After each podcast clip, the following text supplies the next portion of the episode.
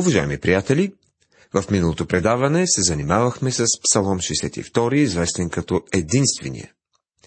Той изразява вярата на праведния в един неправеден свят. Тази вечер ще изучаваме 63-ти Псалом. Основната тема е жажда за водата на живота. Това е псалом на Давид, когато се намираше в юдейската пустиня. Това е един специален псалом. Действа изцеляващо, привързва раните и подобно на лек им помага да заздравеят. Наистина това е един чудесен псалом за църквата. В него се говори за жаждата за водата на живота. Йоанн Златоуст казва, че ранните духовни водачи са взели единодушно решение и наредили да не минава и един ден, без да бъде изпят публично този псалом. По тази причина в църквата в древността псалома се е пеел всяка сутрин при обществено събиране. С него винаги откривали и сутрешната служба. Този 63-ти псалом дава израз на прекрасни мисли. Чуйте правите два стиха. Боже, Ти си мой Бог. От ранно утро те търся. Душата ми жадува за Теб. Плътта ми жадува за Теб в една пуста, изнорена и безводна земя. Така съм се взирал в Теб в светилището, за да видя Твоята сила и Твоята слава. Един друг превод предава текста така. Ти си мой Бог, от ранно утро те търся. Душата ми жадува за теб, плътта ми купнее за теб. Взирам се в Твоето обиталище, за да видя Твоята сила и слава. Само вярата, единствено вярата може да изрече такива думи. Бог, вечният, превъзхожда всяка човешка мисъл.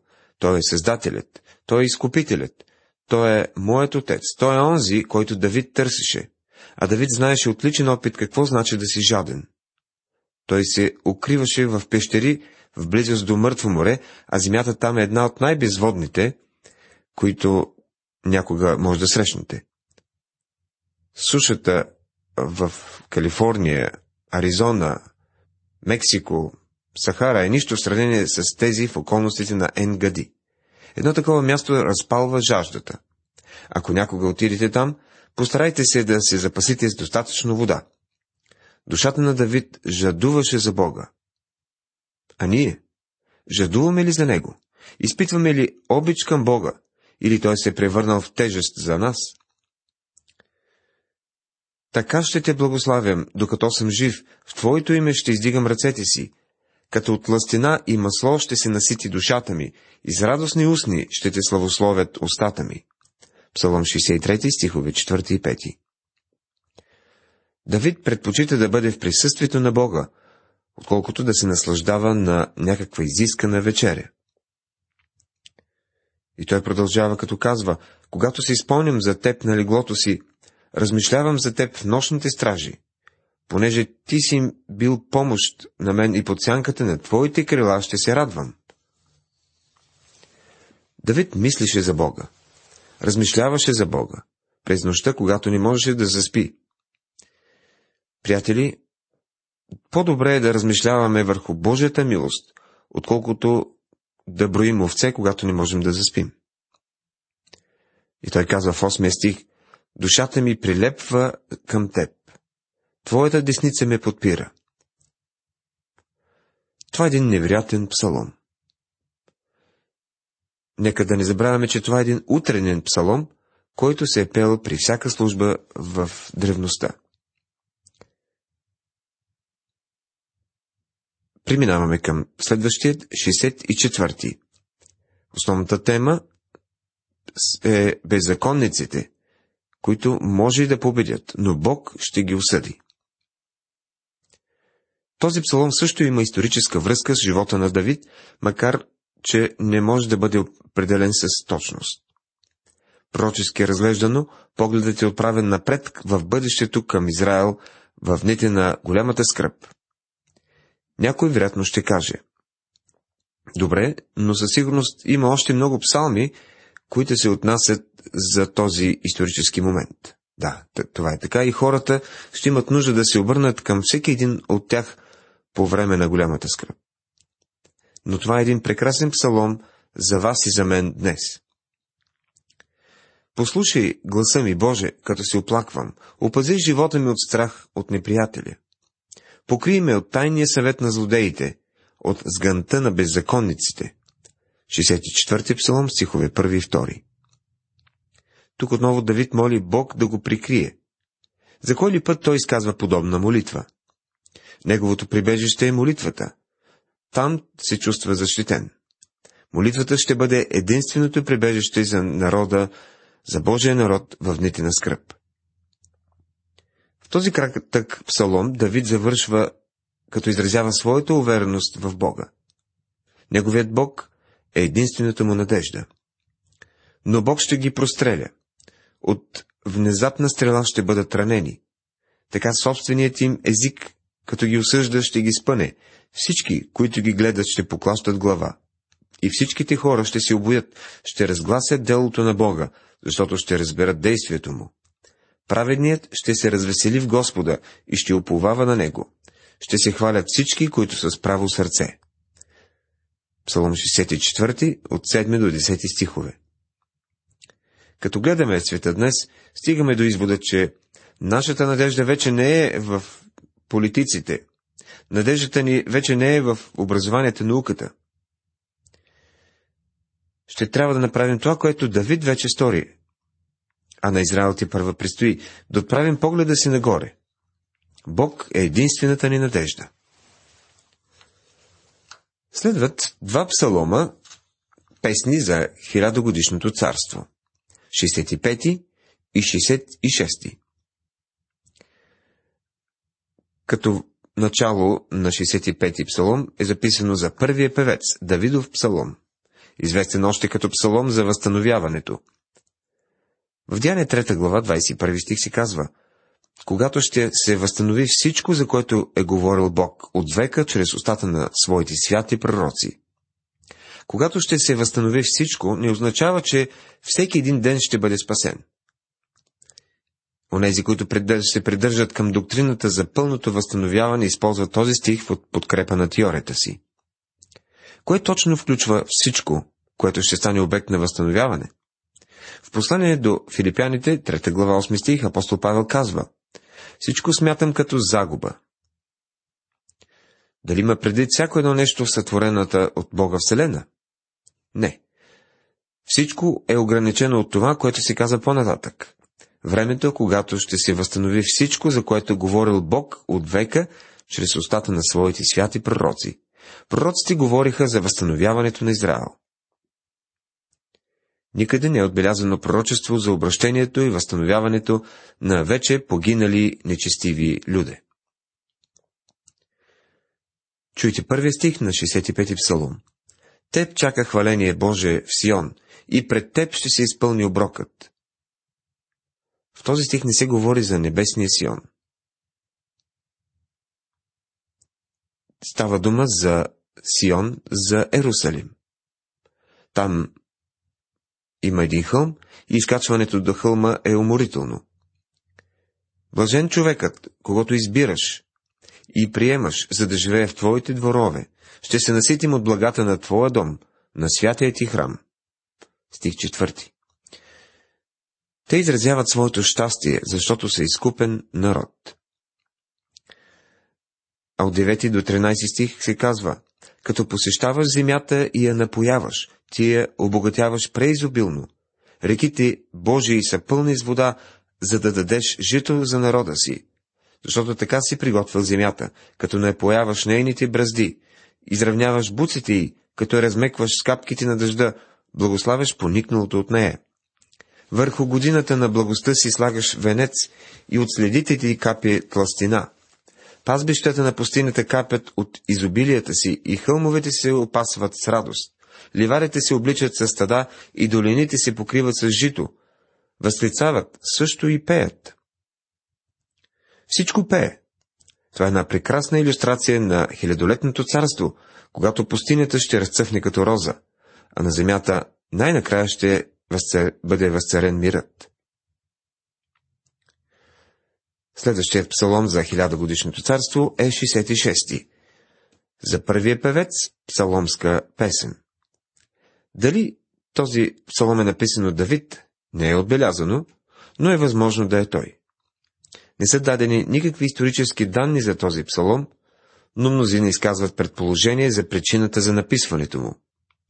Това е един прекрасен псалом на хваление и поклонение пред Бога. В 8 стих четем Вие, племена, благославяйте нашият Бог и направете да се чуе гласът на хвалата му. Този стих се отнася за предстоящия ден, когато земята на Израел ще бъде възстановена. Езекил ни казва, че в този ден народа ще принесе жертви. Какво е обяснението? Тъй като в Стария Завет те принасяха жертви, символизиращи идването на Христос, така един ден те ще принасят жертви, които ще напомнят за идването на Христос.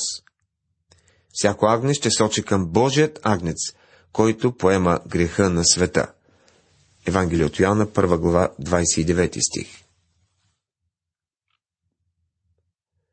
Който поддържа живот душата ни и не допуска да се поклатят нозете ни, защото ти, Боже, си ни опитал. Причистил си ни, както се пречиства среброто, въвел си ни в мрежата, сложил си тежък товар на гърба ни. Допуснал си човеци да ни яздят, преминахме през огън и вода, но ти ни изведе на богато място. Ще вляза в дома ти с всеизгарение, ще изпълня пред тебе обреците си, които устните ми произнесоха и устата ми говориха в бедствието ми. Всеизгарени от тлъсти животни ще ти пренеса, с сладък аромат на овни, ще жертвам волове и кози. Села.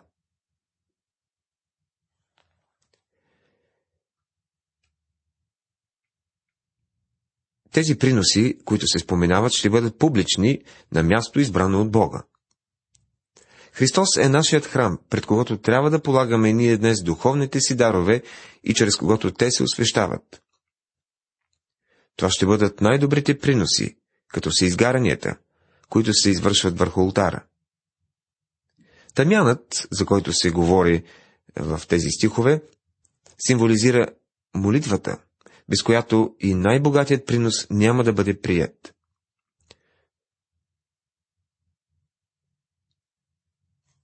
В 16 до 20 стихове четеме следното. Дойдете, слушайте всички, които се боите от Бога, и ще разкажа онова, което е сторил за душата ми. Към него извикаха с устата си. Той биде възвестен чрез езика ми. Ако обичах неправда, Господ не би послушал. Но Бог наистина ме послуша, обърна внимание на молбата ми. Благословен да е Бог, който не отхвърли молитвата ми, нито своята милост.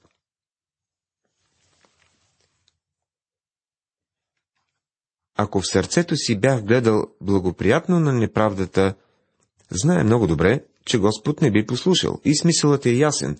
Ако сърцето си бях гледал благоприятно на неправда, т.е. ако подкрепям, ако я обичам и я допускам, нито Бог ще чуе моята молитва, нито аз мога да очаквам отговор. Но Бог даде отговор на молитвите на Давид. Това Бог е направил за душата му, отговаряйки за негов, на неговата молитва. Той е дал един знак за своето благоволение. И завършикът е с благословение. Благословен да е Бог. Това, което спечелим чрез молитва, трябва да носим с възхвала. Давид не мисли, че избавлението му е било дадено заради стоеността на молитвата, а по Божия милост. Преминаваме към Псалом 67. Това е едно благословение и прослава отново за хилядогодишното царство. Това е един от най-кратките пророчески псалми. Състои се само от седем строфи. Вярвам, че числата в писанията имат значение, но също смятам, че можете да се поровите допълнително в тази насока.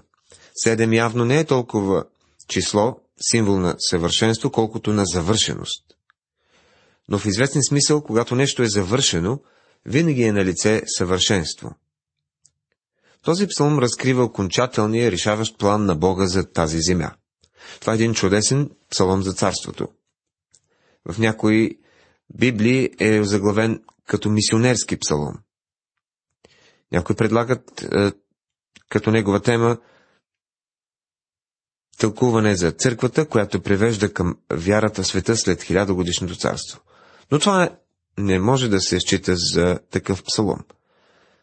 67-мият псалом е пророчески. Поглед е отправен напред във времето на царството.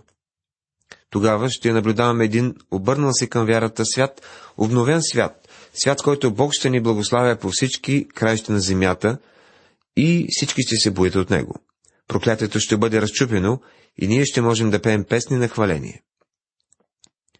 Има разлика между тълкование и приложение на писанието.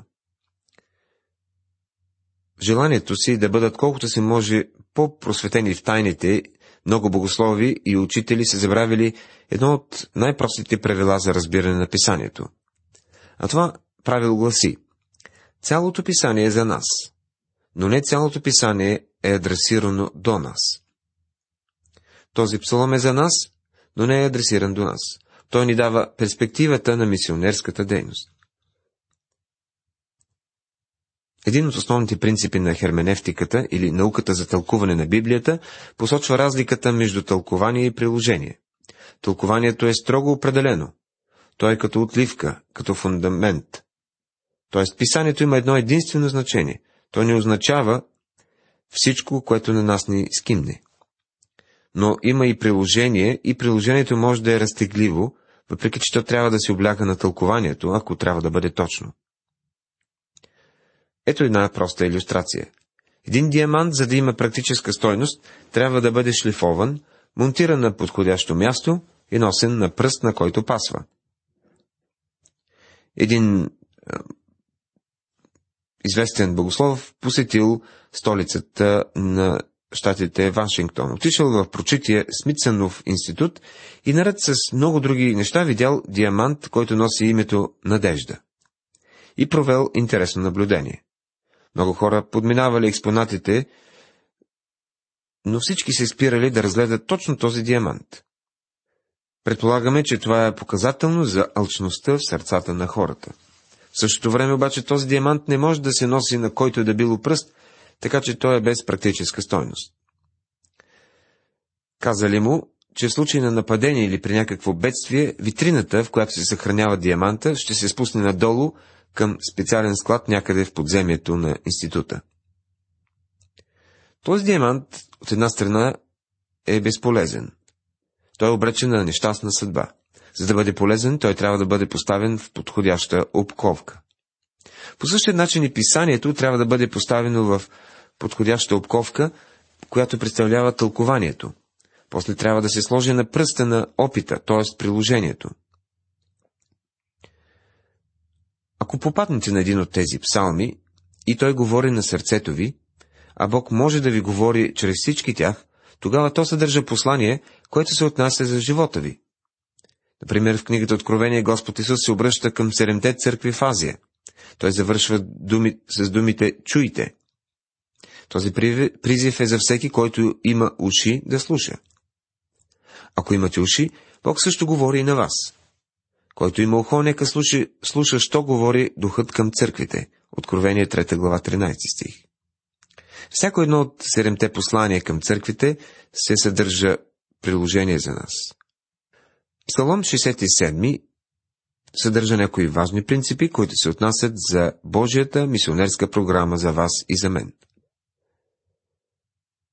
Нека да обобщим няколко интересни аспекта от този псалом. Благословини се употребява три пъти. Да се славословят – четири пъти. Упоминати са три личности или групи. Първата Бог се споменава 15 пъти и Светата Троица в това число. Народът на Израел е отбелязан с ние и се среща 6 пъти. Трето, народите присъстват на 9 места, а под това се разбират чужденци, всякакви народи и раси, социални прослойки. Всички ние. Обърнете внимание как започва псаломът. Бог да се смили за нас и да ни благослови, да възсияе с лицето си над нас. Села. Стих първи. Този стих се отнася до Троицата. Тук става въпрос за великото трикратно благословение на Отец, Син и Святи Дух, което се излява върху народа на Израел при подготовката им за похода през пустинята.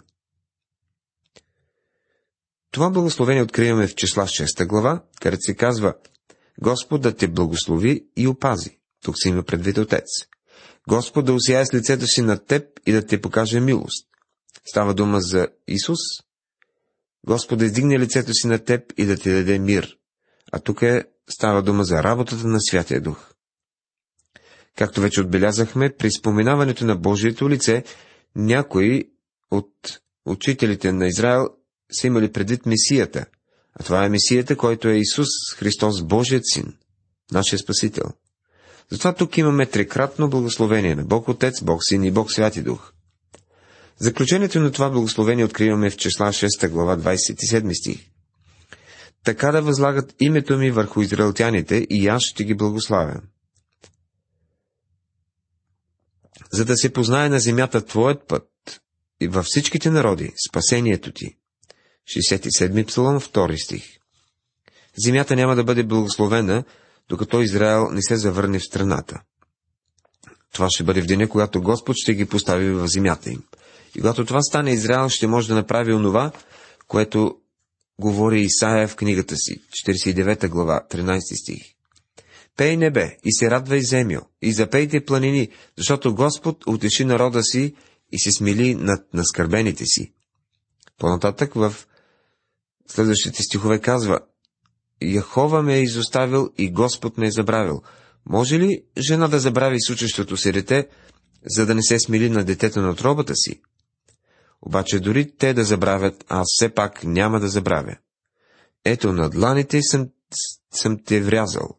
Твоите стени са винаги пред мен. Това са думите на Бога относно Неговия народ. Бог или наистина е мислил това, което е казал, или не. Да, той е имал предвид точно това. Уважаеми приятели, в това предаване изучавахме утреният 63-ти псалом, молитвения 64-ти, 65-ти и 66-ти псалми на възстановяванията. Започнахме 67-ми. Това е един интернационален псалом на славословието, но него ще завършим в следващото ни предаване. Бог да ви благослови.